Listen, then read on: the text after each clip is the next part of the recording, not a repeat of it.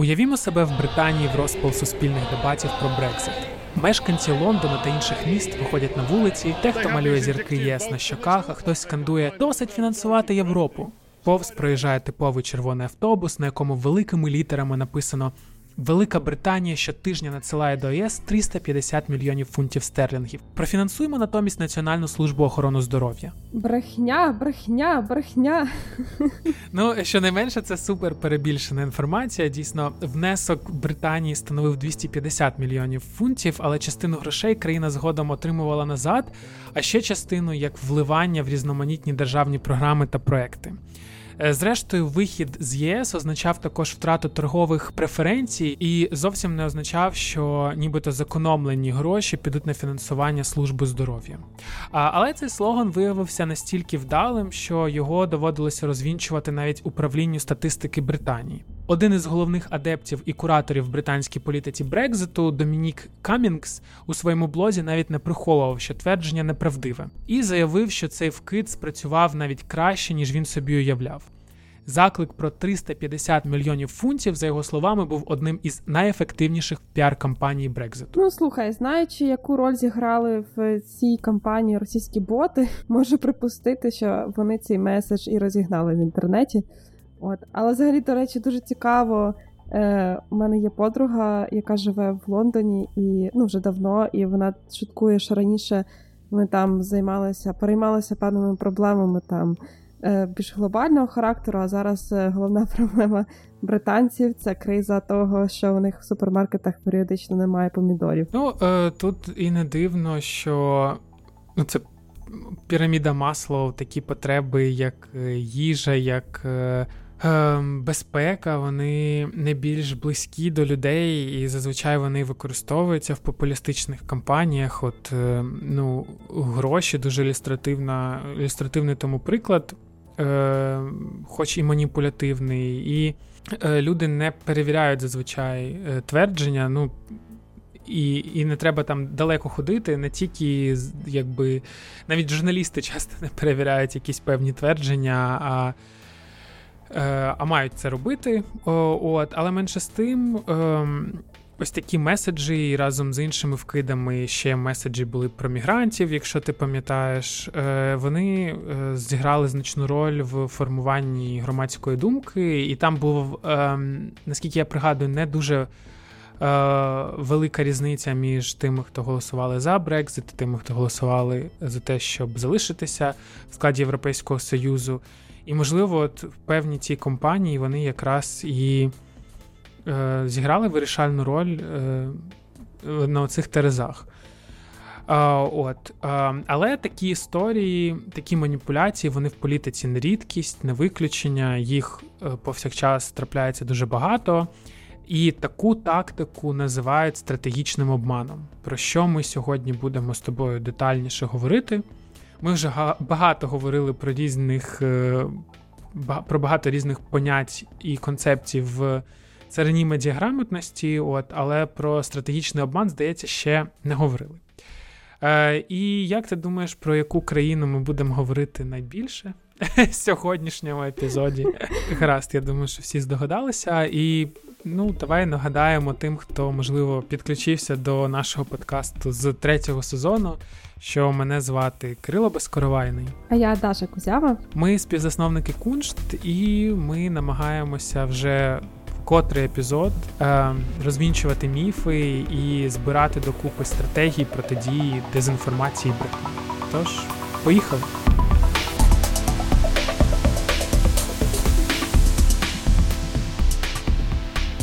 It's the basic truth of the human condition that everybody lies. О, почали з класики. Супер. Так, це безсмертна фраза доктора Гауза. Всі брешуть. Обман справді досить поширений серед е, ну, взагалі всіх живих створінь на цій землі, е, навіть рослин. Наприклад, є орхідеї, які імітують бджіл і форму, і запах, щоб привабити чоловічих особин цих комах, аби ті розносили пилок. Так що не одні ми грішимо. Я взагалі обожнюю ці історії, ну що брехня це є стратегією, яку використовують тварини і рослини наприклад, восьминоги, які мімікрують під медузу чи рибокрилатку, жуки, які е, намагаються вдати, що вони об, об, обманюють. Е, Наприклад, е, хижаків, які на них е, полюють, е, вдаючи, що вони не знаю, там частина кори дерева. От, це по суті все обман заради виживання. І про це нам трошки детальніше розказав Олег Покальчук, соціальний психолог і письменник. А відносно брехні, то тут є два варіанти відповіді. Перший те, що взагалі-то брехня є і обман, є невід'ємною частиною живої природи, тому що е, всякі істоти, в тому числі люди, які не пристосовуються до ситуації е, задля виживання, вони гинуть. Олег говорить майже як доктор Гаус. Е, Так, можливо. Е, але якщо для інших тварин обман це несвідома тактика, то для людей далеко не завжди. Людина тим відрізняється від тварини, що вона створює поняття моралі, соціальної етики, які, власне, говорять, що це не добре, що брехати не добре. Не будемо вдаватися в природу моралі. Це тема не знаю, статті на куншті. От, Але люди і цілі владні структури а вже ж використовують брехню не для власного виживання, або не не тільки для власного виживання, але й для е, своїх політичних ігор. Mm. Ну так, чи принаймні просто для того, щоб розділити суспільство або свідомо маніпулювати, скажімо так, ситуацією. Ну і взагалі мене трошки дивує е, термін стратегічний обман. Воно звучить якось так, знаєш, е, дуже награно ніби як е, з коміксу про суперзлодіїв. Ну я думаю, що ці наліпки на певні поняття. Які вигадують дослідники цієї теми, вони, можливо, дійсно трохи такі штучні, але ну, загалом як визначають цей термін як оману, яка має на меті просувати певний порядок денний. Е, я я думаю, що ми мусимо заборонити слово наратив в межах цього подкасту, бо воно просто всіх вже давно дістало, е, от, але е, ну, є є певна мотивація е, просувати своє бачення ситуації, да. свій план, своє mm-hmm. бачення. Та, да, щоб потім досягнути певної мети. Тобто, мені здається, тут важливо розуміти, ну, відділяти там просто якесь брехло від саме такого стратегічної штуки, тим, що є завжди якась певна кінцева мета. Е, от, е, до речі, згадуючи е, ситуацію з Дніпровською ГЕС, ти ж помітив, да? ну, типу, як взагалі спочатку відреагували західні медіа, навіть провідні західні медіа на ситуацію. Ну, типу, перші заголовки були, типу, що ну, незрозуміло, хто винний, хто підірвав, чи взагалі був підрив а можливо, там е, вода роз'їла із часом, бла бла. Ну, і, типу, це було дуже насправді непрофесійно, того що, ну, come on, скільки разів е, брехала Росія, це раз. По-друге, під там чим контролем знаходилася Дніпро, е, ну, Каховська ГЕС, власне, весь цей час. Ну і, типу, хто взагалі в цій всій історії вже там, півтора року постійно бреше. Ну, Всі забули раптом, що е, ну, що думку України і, власне, позицію України, позицію Росії е, вони вже давно нерівнозначні. От, Але такі от е, стратегічні вкиди, да, такі стратегічна брехня аля е, незрозуміло, давайте посумніваємося в фактах тоді, коли нам це вигідно. От вона, власне, ну, присутня до сих пір в дуже великих масштабах. Е, і навіть у ЗМІ, які, власне, ну, там мають в світі репутацію провідних. Е, Ти знаєш, я тут з тобою. Ми з тобою рідко тут дискутуємо в цьому подкасті, але я тут дозволю е, собі з тобою не погодитись. Не в тому е, плані, про що ти говориш про. Ну, я навіть не знаю, як це називати. Ну, можливо, це якось трохи аж занадто називати там журналістів York Times, Washington Post, чи хто ще там писав непрофесіоналами, але. Я з тобою погоджуюсь от в чому, що це загравання з цим журналістським стандартом, воно не всюди працює. Е, очевидно, ну і Тімоті Снайдер писав чудовий тред в Твіттері на цю тему, що ну, якби come on, сторона, яка бреше 90 там, відсотків часу, ставити її на на противагу там Україні, яка. Е, е, інколи теж там помиляється, інколи цілеспрямовано вводить в оману, але не в таких розмірах. То це ну, це не є журналістським стандартом. От, і загалом журналісти. Я е, слухаю журналістів Телеграф подкасти. Вони часто говорять про своє нерозуміння ситуації, про те, що існує так, званий fog of war, тобто туман війни, коли ти не можеш. А вже ж mm. кожна зі сторін е, показують вигідні їй е, новини або там фотографії, світлини і так далі. І це е, нормально. І тому, коли в них нема умовно е, тих на місці людей, які е, створюють репортаж, які розмовляють з людьми. Е, які ось там на місці, і вони мусять збирати це по клаптикам з якихось джерел, там телеграм-каналів і так далі, то а вже ж це не е, відповідає дійсності і тій реальності, яка існує насправді. Але от з чим я з тобою тут не погоджуюсь, що мені здається, це не стосується. Теми ем, брехні ну, обману, да, mm-hmm. цілеспрямованого. Е, І і от чому. Е, Ну, Давай з тобою проаналізуємо, чи дійсно стосується разом. Е, В в підготовці до цього епізоду ми знайшли наступне: чи кілька є індикаторів. Е, Ще, ще перше, це оманливий зміст. Ну, Тут, напевно, е, те, про що ти згадала, оманливий зміст, ну, дійсно, він є оманливим. А друге, це стратегічне використання у політичному контексті. Ну тут питання е, відкрите. Ні, ні, е, дивися, я е, я ж не кажу, що е, журналісти бреш брехали. Я кажу, ну це власне більше питання до росіян, які поширювали цей ну, цей наратив. Ну того, що ну там те, що казала російська пропаганда, це це булшіт, але ж були багато і ліберальних в лапках і змі і. Е, діячів різних політичних російських, які власне цю тезу е, ну, дуже швидко підхопили і одразу почали поширювати дуже активно. Ну, І, типу, я за те, що ну, це це, це з їхньої сторони була, ем, скажімо так, стратегічна омана. Але ну, типу, те, як відреагували там ЗМІ, це зовсім інша справа. Я просто кажу, що ну, це напряму такий м'який. Е, м'яка зміна повістки дня вона була присутня принаймні перші тижні, так точно. Там взагалі цікава історія, тому що там в них когнітивний дисонанс. На власну внутрішню аудиторію вони комунікували, що да, це ну, ніби ми підірвали, ну і всі такі ура, молодці, там мочіть е, українців. А назовні була зовсім інша е, комунікація, і це такий дуже цікавий кейс насправді. Але знову але знову ж таки не знаю, чи він. Ну, взагалі, мені здається, чому у нас дуже багато прикладів в подкасті, якісь з. Ну, ніби з минулого життя, да? там ми говоримо про Брекзит, ми там будемо говорити е, про інші приклади. Бо вони е, менш гарячі, вони от, ну, ми ми вже можемо з спокійною, е, скажімо, е, головою да, е, до цього, до цих прикладів підступатися. Вони вже давно проаналізовані, ну, вони такі ледь не хрестоматійні. В той же час, ну, і ми закликаємо наших слухачів вже ж приміряти це на те, що відбувається зараз, але от е, справа.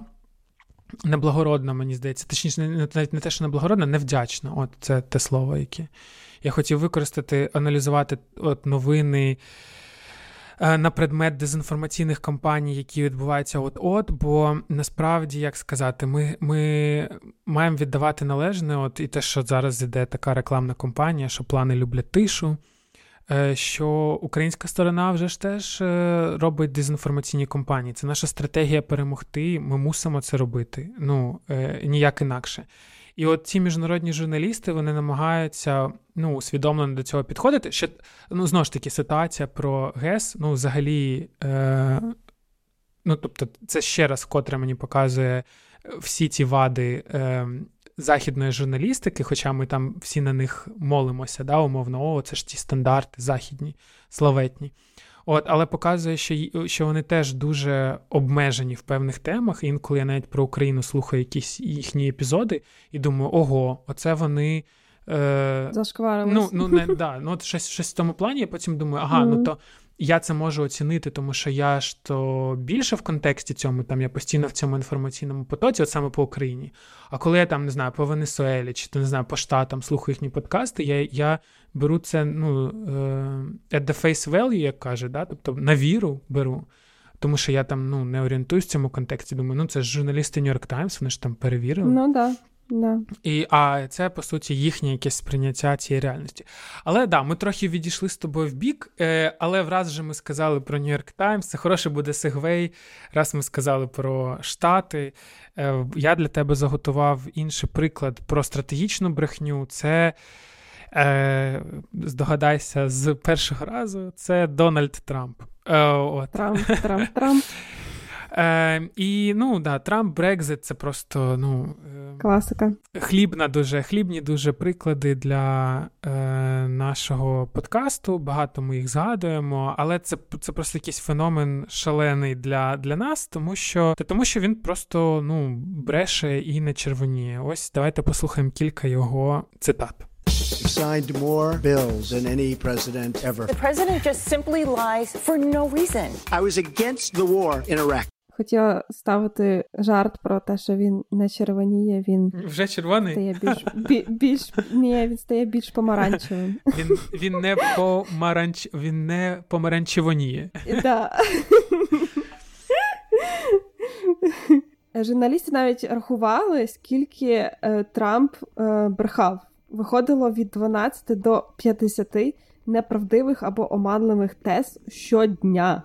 Уявляєш, це ж треба таку фантазію мати. Така технологія називається Firehose of Falsehood, буквально пожежний шланг брехні. Тобто людину ніби заливають величезним таким потоком неправди, і вона просто не може оговтатися. Якщо говорити про це в українському контексті, то можна згадати тезу власне російської пропаганди, е, що нібито України взагалі не існує. Ем, скільки раз про це вже чули? Ем, ну, Про це нам якраз і розповіла засновниця фактчекінгових проєктів Нота Єнота та по той бік новин Альона Романюк.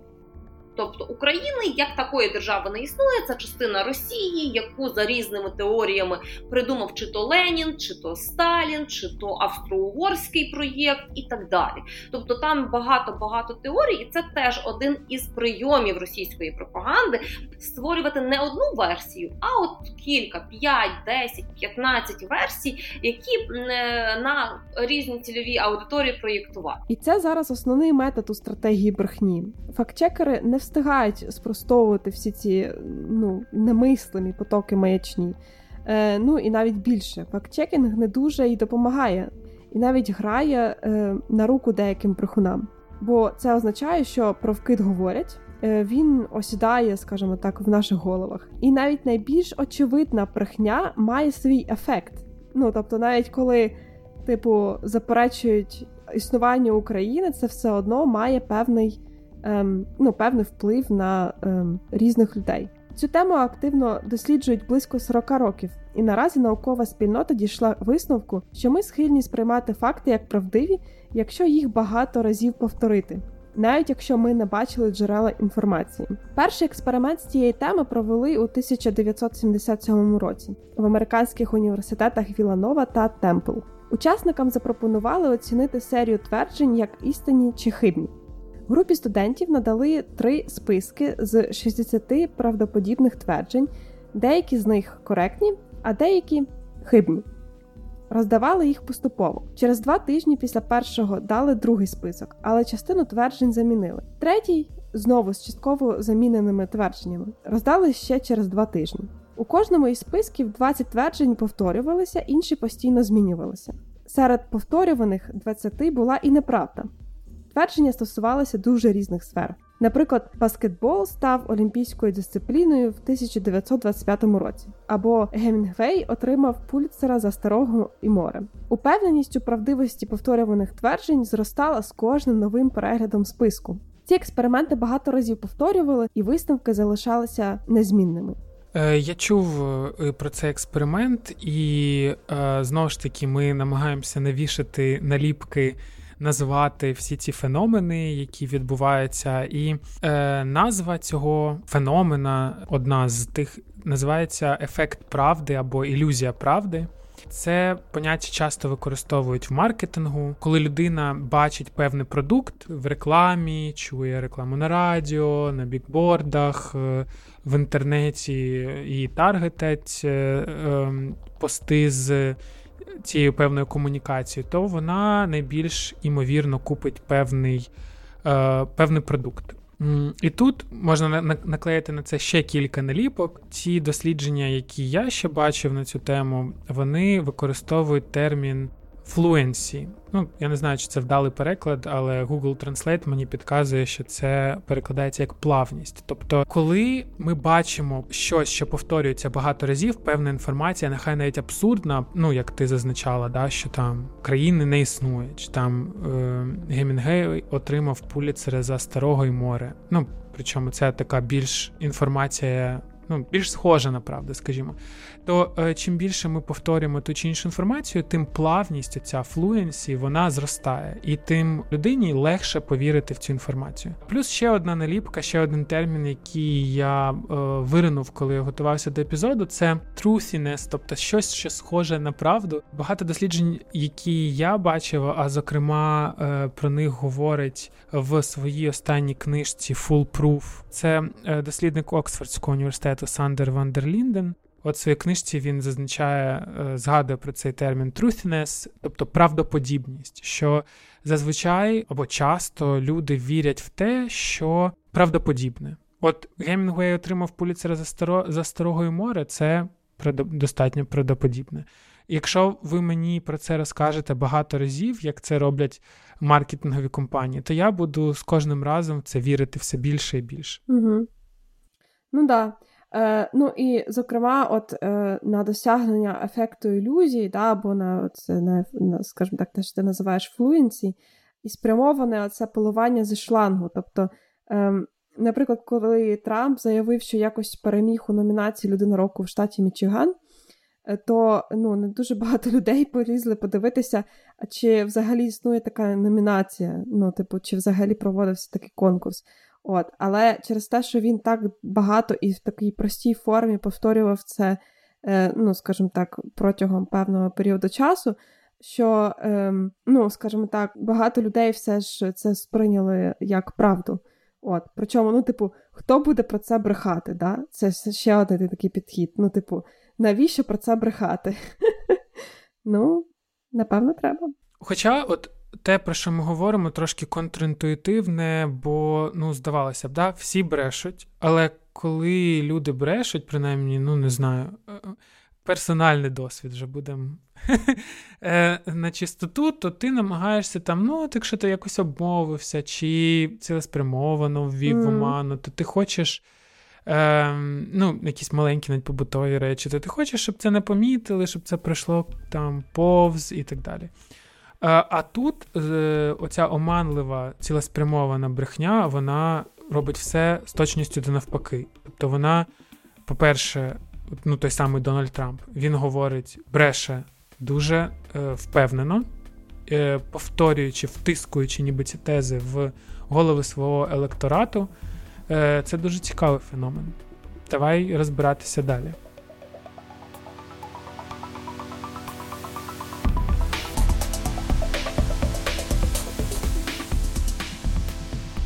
У 2016 році, якраз коли відбувалася передвиборча кампанія Трампа, дослідницька організація Ранд опублікувала звіт про те, як Росія використовує метод пожежного шлангу для пропаганди, зокрема в Україні.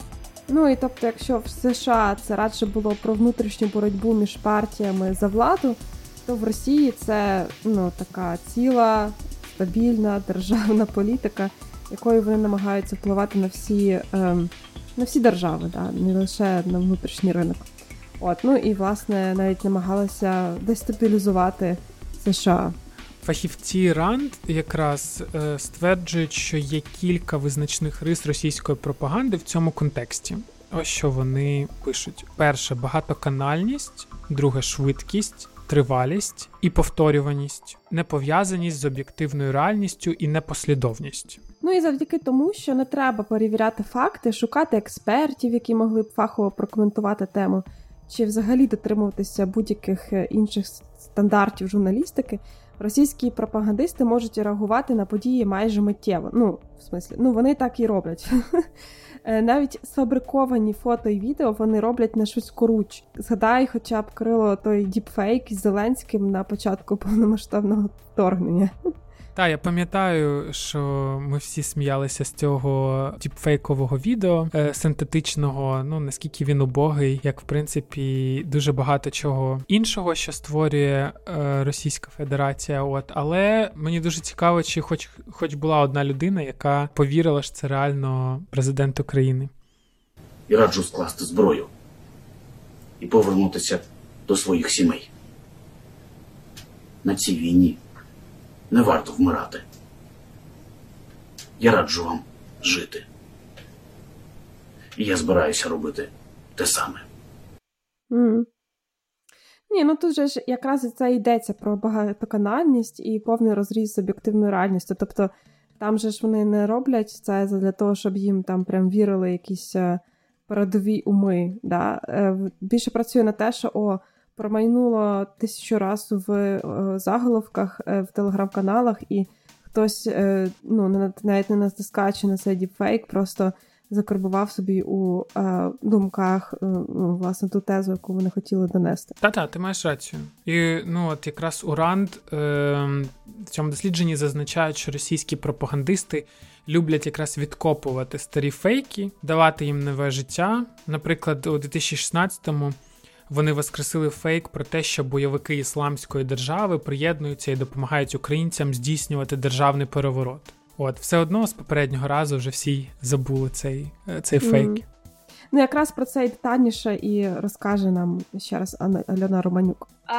Росія відійшла трошки від наративу денацифікації і підняла дуже старий фейк про біолабораторії американські секретні в Україні. Ось і про бойових голубів, якими а, е, хоче, ну тобто е, за допомогою яких переносять страшні е, хвороби. Причому а, в кількох російських містах е, люди труїли голубів, тому що вони повірили в ось цю а, пропаганду. До речі, цей наратив там, наприклад, на початку березня вони його підняли. Він там покрутився в березні, почав потрохи затихати, десь там його більш-менш там хтось згадував на на окупованих територіях, які з 14-го року, та тимчасово окуповані Донецької і Луганської області, почали поширювати е, історії про те, що українці е, там зробили якісь там купюри, які заразили туберкульозом резистентним до антибіотика, і розповсюджують ці купюри на місцевих жителів. І ти думаєш, боже, що ці люди курять? А? Але це один із таких ось цей наратив про біолабораторії він живе, його піднімають і цим також виправдовують а, а, власне. А, Введення військ в Україну і проведення так званої спецоперації фабрикують не тільки факти, але і джерела, щоб здаватися більш достовірним. Та? Хоча б здавалося б, хто там вже вірить цим російським достовірним джерелам. Ем, навіть якщо вони посилаються на той же умовно там The Guardian або New York Times чи BBC, це зовсім не означає, що конкретна стаття там взагалі існує. Та? Це такий е, старий, перевірений, добрий трюк е, всіх сіманян і тому і подібних. А якщо є, то не факт, що там сказано те саме, про що йдеться у вкиді. Ну, очевидно, що мало хто буде перевіряти, наскільки правильно перекладений текст. До речі, в цьому випадку я нещодавно хотіла тобі, до речі, навіть е, трошки пожалітися. Пам'ятаєш, Кирило, у нас вийшла стаття на куншті про е, діабет. Yeah. От і в коментарях у нас там було дуже багато коментарів. Я думаю, ну я так дивувалася, думаю, чого так багато коментують. А виявилося, що там е, ми поставили цю статтю просто на рекламу в Фейсбуці, щоб трохи збільш вийти за межі своєї, скажімо так, бульбашки. І люди, ну причому це був не одиничний випадок, а ну просто не читаючи ні статтю, навіть толком заголовок не читаючи, починали дико хейтити, е, ну там, скажімо так, цю тему, ну і нас, зокрема. І е, в коментарях розгорнувся там цілий холівар з приводу того, що люди, чого ви не читаєте статтю. Ну, а там взагалі там ну, дуже дуже було цікаво за цим спостерігати, тому що по факту це один-один те, про що ми говоримо. Тобто люди не звертають увагу на те, що е, всередині е, залінковано. Взагалі, е, дійсно, мені пригадується та історія, з якою ми взагалі починали цей подкаст. Якщо ти пам'ятаєш, сатиричне видання зробило матеріал з заголовком, що 70% людей поширюють статті, не читаючи далі заголовку. І, власне, там були скажені просто поширення цього матеріалу. А виявилося, що якщо перейти на цей матеріал, то там був лорем іпсум, оцей стандартний текст, плейсхолдерний. Тобто, ну, роки йдуть, а люди не міня... не змінюються. Не міняються, да. Ну так, а е, найцікавіше, що часом от фабрикування джерел е, доходить до ну, просто космічних масштабів. Е, Нещодавно дізналася про один кейс, е, що в російському видавництві алгоритм вийшла книжка Як Захід програв Путіну е, від британського журналіста Едварда Лукаса. Там саме опублікували ще одну книжку з Путіним чи без нього, що чекає на Росію в найближчі 10 років. От і ну дивно те, що Лукас е, ніколи не відзначався там приязно своєю приязністю да, до е, авторитарних режимів, і загалом він людина ну, демократичних поглядів, якщо там почитати його е, соціальні мережі і тому подібне. От. Ну і як як це так? Що, ну, що ж за е, Згадай, е, е, розгадай загадку на раз, два, три. Він цих книжок ніколи не писав і не знав, що вони взагалі вийшли. Тобто люди Ну, е, тупо просто взяли, поставили його ім'я на книжку і розторжували її. Ну, там насправді були якісь вирізки з, з певних справжніх інтерв'ю у Лукаса, які е, він публікував раніше на різних е, майданчиках, але, так би мовити, доповнені і перероблені. Ну і до того ж, книжка Як Захід програв Путіна має ну, таку дуже специфічну передмову. Мовляв, Лукас цитата висловлює погляди тієї частини британського істеблішменту, яка негативно налаштована до політики режиму Путіна. Ну коротше, це це якісь ну це нова інформація для мене. Я такого ще не чув. Ну я пам'ятаю, як вони правили е, Харарі книжку, і mm-hmm. він це погодився і цим е, спричинив величезне ну, обурення. Mm-hmm. Е, От, але так, щоб надрукувати книжку без відома автора, ну це да, щось щось да. новеньке. Ну і хоча цей конкретно випадок орієнтований, власне, не на зовнішню аудиторію, а звичайно на внутрішню. От, Але ну, все одно типу, показує, наскільки ну, немає жодних жодних взагалі якихось рамок, які або там меж, да, які ще б не переступила русня. Ну що е, я можу сказати? Це ще один. Ну, якщо вам бракувало ще одного аргументу на користь того, щоб ви ніколи не читали російські книжки. Ось вам іще один. Імовірно, вони авторства людини, яка навіть не знає, що вона написала таку книжку. Nice. Nice. Десь з початку квітня ми в принципі можемо констатувати, що сама стратегія ведення інформаційної війни з боку Росії вона дуже помінялася. Е, коли ще на е, початку і перед е, великим вторгненням Росія намагалася працювати своїми старими інструментаріями, тобто там вигадати фейк, його поширити. Там були певні наративи по дискредитації влади і так далі, і так далі, які вони там вже багаторічно поширювали і продовжували поширювати і перед вторгненням, і в перші місяці. Плюс звісно, додавалося там розхитування ситуації і так далі. Але це була стандартна класична пропаганда, яку ми звикли бачити зараз. Починаючи з квітня, на перший план вийшли інформаційні спецоперації, в яких е, не стоїть питання наративів, а скоріше, е, як я це бачу, е, вони просто моніторять інформаційний простір, вишукують всі ось ці точки, в яких іде дискусія в українському суспільстві. А їх дуже багато, і з кожним днем їх стає на жаль все більше, в тому числі через відверто недосконалу на цьому етапі комунікаційну політику влади, і е, власне е, вони беруть за ці тріщини і починають їх максимально розколювати. Е, умовно кажучи, вони вони нащупали питання, яке стосується, наприклад, біженців, вони починають його качати.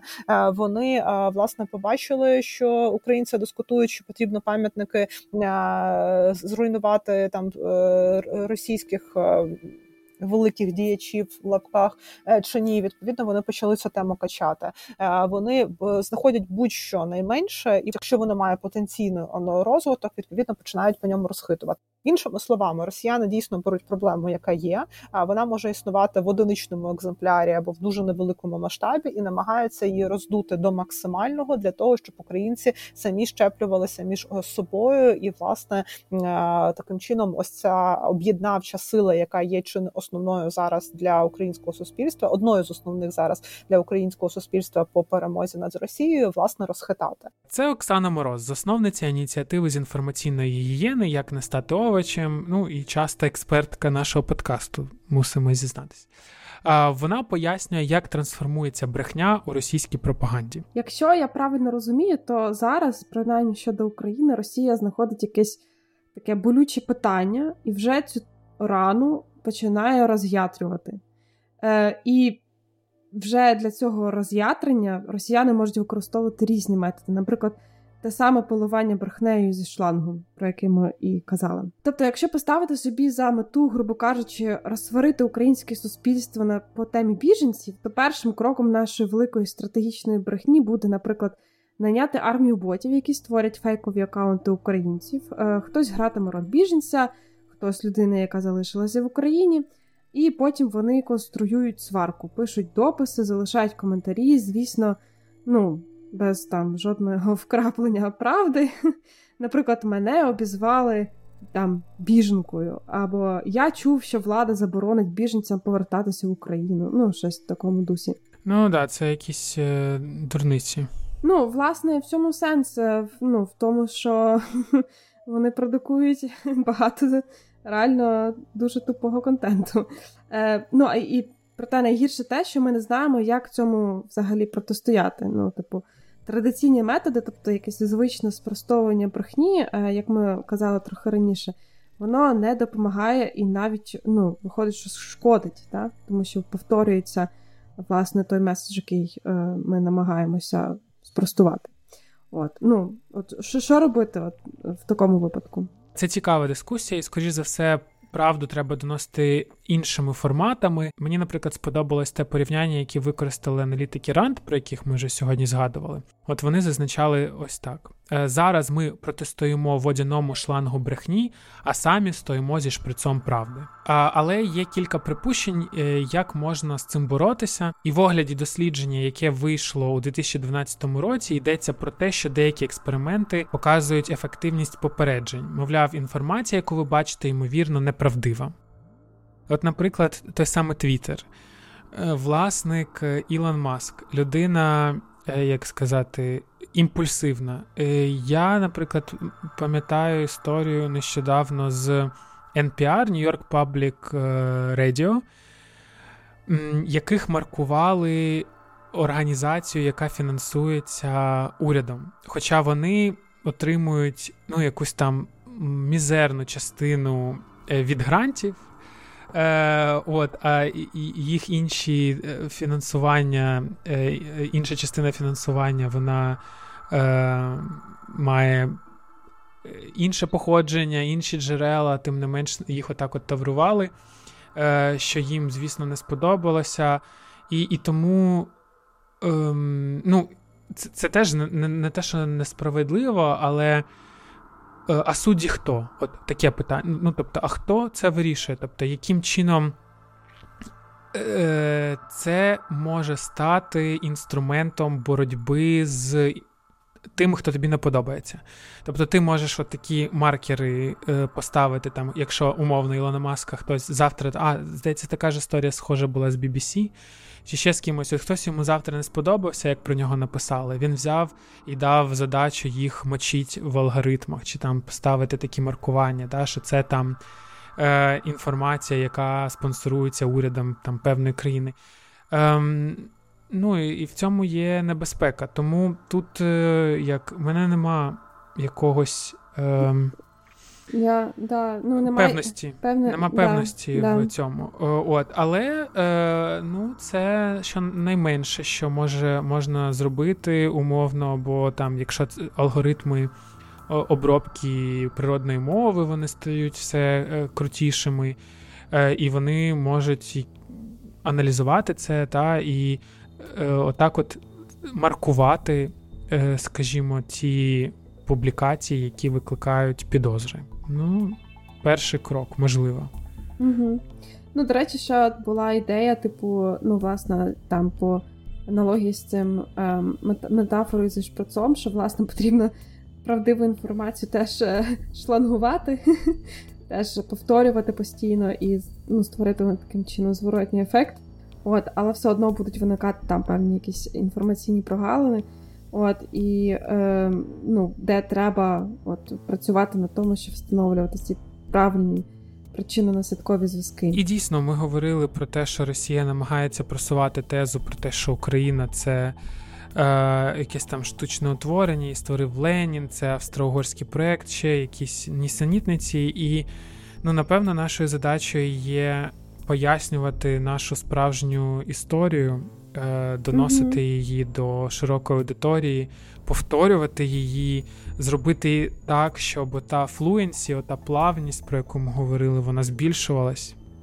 Ну і знаєш, на е, індивідуальному рівні теж дуже важливо е, власне потурбуватися да, про те, що е, там ми були уважними до таких маніпуляцій. Да? Тобто ми не читаємо зайвий раз коментарі у соцмережах. Е, І тим більше ми не беремо участі у страчах, е, незважаючи на те, наскільки це е, допомогло б нам трохи збав, збавити свій пар, скажімо так. Ми відписуємося від сумнівних ресурсів та загалом мінімізовуємо ймовірність потрапляння ну, такої неправдивої інформації у свій інфопростір. Ну, бо якщо вона вже потрапила до вас, то вона може свідомо чи підсвідомо наробити досить багато лиха, і, власне, от е, да, сформувати таке бачення, що там Росія може інколи давати певні правдиві твердження. Я думаю, що ще треба собі е, завжди нагадувати, що ми, по-перше, упереджені, у нас є свої е, переконання.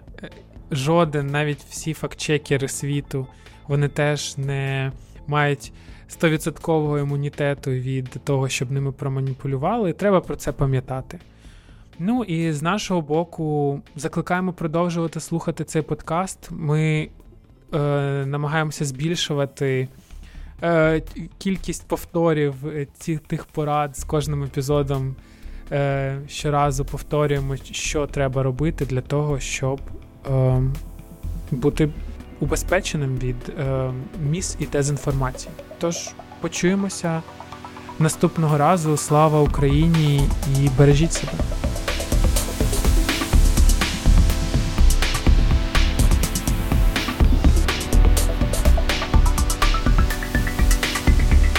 Над подкастом працювали Леся Сіщук, Олеся Павлишин, Оксана Брошнівська, Діана Сярки, Кирило Безкоровайний, Дар'я Кузява, Андрій Косач, Олена Гончарова та Анастасія Авілова.